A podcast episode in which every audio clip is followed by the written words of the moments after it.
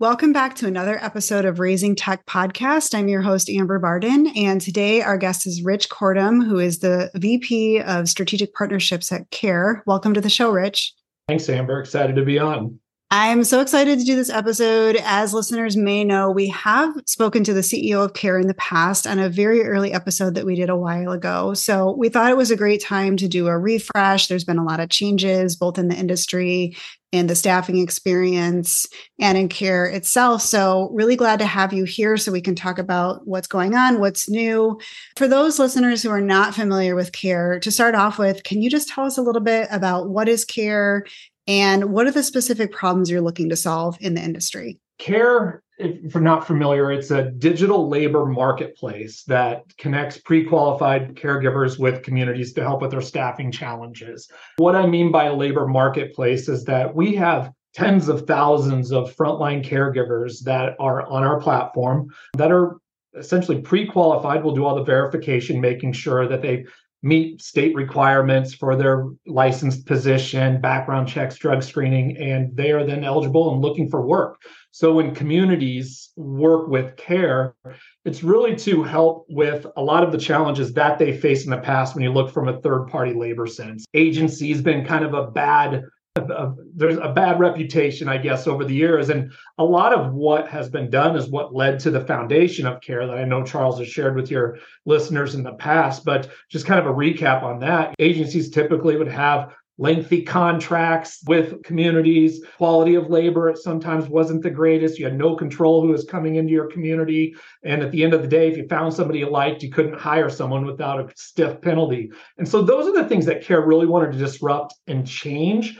And so by having this marketplace of nurses, it's giving communities access to thousands of verified caregivers that can come in and work a shift in their community. So communities, when they use KARE, they just post their own shifts to the platform. They say what type of position they're looking for, give a little shift description, and then thousands of caregivers have access to view that shift.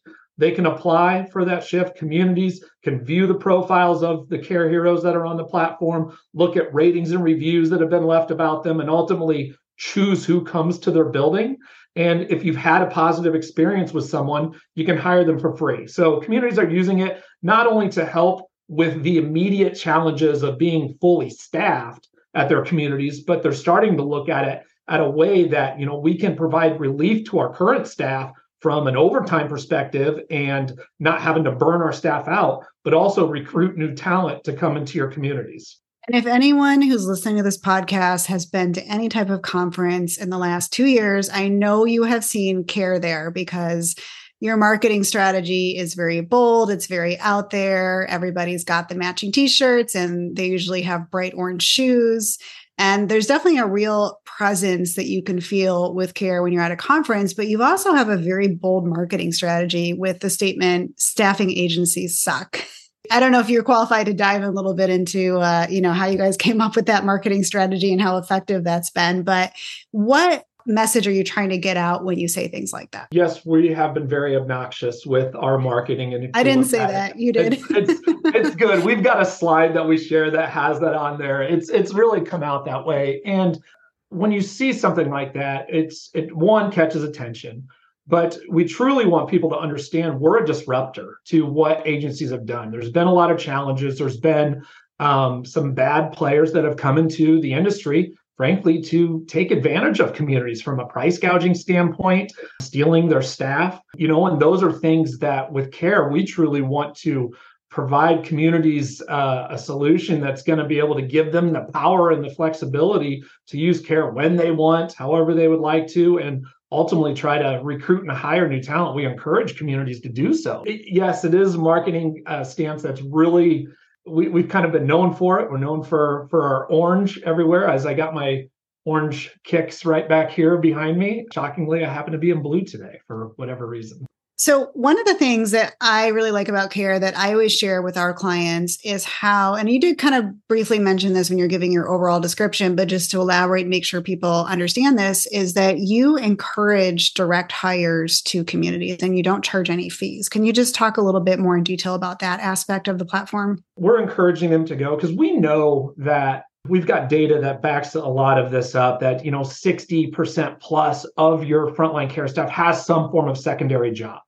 And our goal is, is to be their secondary job. I mean, that second job, they might have minimums on the number of hours, specific dates that they have to work. Now they're working in your community Monday morning from eight to four, and then they've got to go do their second job at five o'clock and head straight to that KARE gives the caregiver the complete flexibility to make their own schedule, choose where they work, when they work. So they might not have to put in that running from one job directly to the next. And so they can find when it's going to work with their schedule. So even if a community is hiring our people that are on the KARE platform, there's a strong chance. And what we want to do is to continue to grow our our labor force that's on the KARE platform to be able to pick up open shifts, utilize it as that secondary job. So I know you've been talking about the clinical aspect with nursing specifically. What is the approach and future vision for other positions that are notoriously difficult to hire for, things like dining and housekeeping? Yeah, it is something that's been a, been you know kind of a thought during the pandemic in some of our larger markets. You know, we were approached and had some conversations with some large hotel operators, and it made sense at that time. And we did help with some of that staff that was you know furloughed or wasn't working at that particular time frame. That was at a time where we were really trying to grow KARE. KARE started in 2019, and then six months after the first shift is filled, a pandemic hits and it kind of changes things up. But we wanted to get back to what we were really focused on was growing that frontline care staff. And we've grown to a point today where in 38 states, there is conversations in terms of do we look at it from different solutions in the caregiver standpoint that we know that communities are telling us that they're short staffed with? Is it dining? Is there conversations to be able to bring dining and hospitality back into this?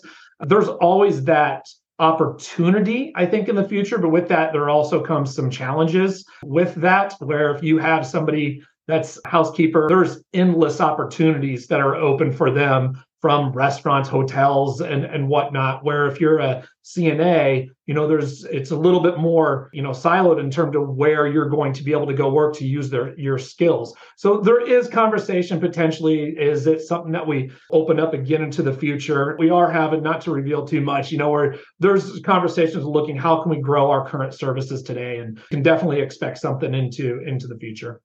If a community is struggling with staffing, talk me through how does using KARE compare from an ROI perspective to using an agency or direct hire? Agency rates have really kind of expanded. They've come down some from what I've seen, but we don't tell our partners, our clients, what they need to set their rates at. You know, we have the same per hour fee that we add on if they want to offer $5 an hour or $50 an hour. It's the same flat rate that goes on to that. Now, your, your shift might not get filled if you offered $5 an hour. Our goal is to fall somewhere between what you would pay for your own fully burdened full time employee and overtime. Because um, we know that overtime number is is something that's extremely costly, and I get it. You know, communities will tell us consistent staff is our best staff and therefore we would rather pay overtime have you know third party labor that comes in the building when you start looking at your overtime expenses, it continues to add up and continue to grow. And so we want to provide something that's going to be able to, you know, be uh, competitive with what you are paying from an overtime perspective, where your agency rates are typically far much farther over that. So really finding that sweet spot between what you would pay your own fully burdened employee and and overtime um, you know, to save cost to the community, but also provide a relief, a much needed relief and break for your own current team. Thanks for that explanation. I'm sure that's a big question most of our listeners are thinking about as they listen to this episode. Shifting gears a little bit, as we all know, there's been a lot of transition and change in the industry overall in the last few years. Certainly, COVID was a huge part of that. Following COVID, obviously, the great resignation and a lot of staffing challenges. What is KARE seeing as far as the major shifts? Like, what would you identify as sort of the major trends in staffing? And is there anything that you can share as far as your insight in any of the changes that we're going to continue to see in the next few years? Communities have really started accepting as much as they can, you know, third party labor and where we've seen there's been a lot of new entrants that have come into the place and everybody's got their own little niche and things that are there. Communities have really learned from this as we look at who our workforce is today and what they are looking for. We've seen a lot of changes on the community front in terms of offering more flexible shifts and maybe you know quicker pay. So i think communities are really pivoting and changing as i've heard from folks that their you know staffing challenges are getting better and being able to retain and recruit new folks. But uh, some of the other changes we've seen over this time frame is from a legislative standpoint.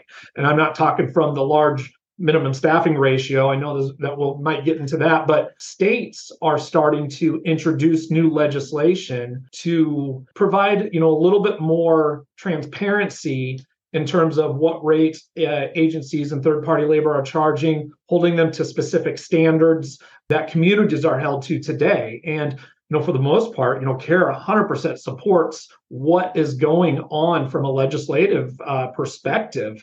Um, states last year that had some stuff passed, I know Pennsylvania had an agency bill that had passed recently. New York has one. I just sat in on a call yesterday, a briefing to discuss it. Is that's going to be rolling out? Missouri's rolling something out. But primarily because there's been so many new entrants that have come into the staffing place, there's not a good place to be able to identify who are they, you know? And so first phase is really let's have a registry of who is providing third party labor. And then two, they want to understand what rates are. There's not a lot of rate caps that are saying you can't charge over this amount but we are seeing we want to understand you know uh, what you are accepting but then also what's being paid to the caregiver. They want to see how far off is that from what you know staff at communities are are currently making. So we, we are seeing a lot of changes there. KARE's pivoted to make sure that we're aligning with these to make sure that we're compliant with that. Some of the things are from KARE's model being unique from a 1099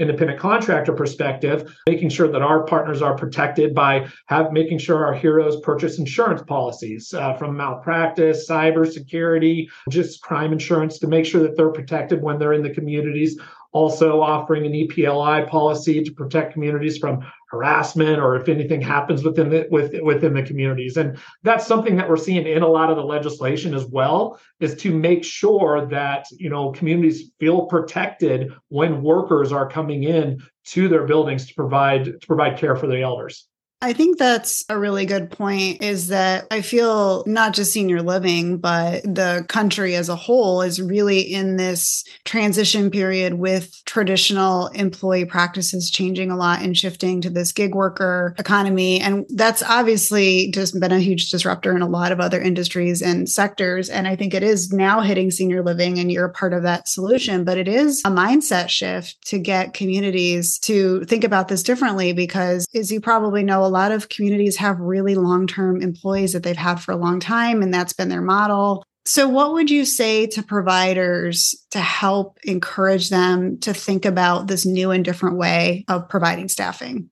gig economy it's it's continuing to pop up you've seen it in other industries it's coming in healthcare it's it's been there and in senior care and it's I don't think it's going away anytime soon. And so it's to be accepting of it. And you need to look, especially when you're looking at like a model like KARE that you can hire for free, is, is you have a lot of long-term uh, employees that are at these communities. But the other piece that we're not uh, that we didn't mention is there is think of the number of, of employees that are turning over in that first 30 to 90 days. You know, it's a huge number that is is not there. And communities, I feel, I, I know everybody's been guilty of it. You make a bad hire. You know, it's been so challenging to get candidates to come in. When you do have someone come through, you go ahead and, and make the hire because you definitely need a body that's on um, on the floor. And so looking at who you're partnering with from a third party labor standpoint, it can be your best new recruiting method to be able to see somebody, how do they engage with your current team to make sure there's a cultural fit, as we know that's so important, but also how are they engaging with your family members and your residents to make sure it's a fit. And it's a fit on both sides, you know, we're not just for the community, but for the caregiver as well,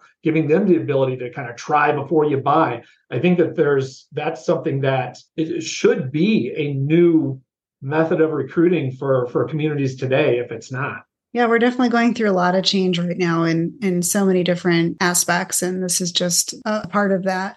Is there anything you are at liberty to discuss that is new with KARE that's coming out that people can look forward to? We will have some things, but some of the changes that we've that we've made and in making sure our clients, it's really just to provide a little bit more transparency with the help that we're being provided. You're able to see hours that heroes have worked for you. So that way, if you're curious to make sure that somebody's not working over X number of hours in a period of time, providing a little more flexibility for communities to see that. Really really just continuing to enhance the platform to make it more user friendly for those. And also, you know, we're really kind of pushing and growing our partnerships piece with other vendors and different partners that we can do so that way we can certainly be a resource to be able to you know help with other issues that you currently might be having that we can certainly make introductions to our partners to others that we feel might be a good value add for them Rich, we've covered a lot of topics today. I'm really glad we got a chance to sit down together again. Is there anything else that you think our listeners should know about KARE before we wrap up? I think one of the things is everybody looks at it just from a providing labor type of standpoint. But I do think one important notice is because we have so many caregivers on our platform, we get the opportunity to ask them questions, not just what's your shift preference and this and that. We ask questions in terms of what motivates you to come to work each day if you were offered an extra dollar 50 an hour at know the hospitality industry would you leave? And it's some pretty fascinating data. We get into a lot of stuff on benefits but then we also ask community leaders these same types of questions. And so you can really see where there's alignment but then also where we might be missing the boat on some of these things.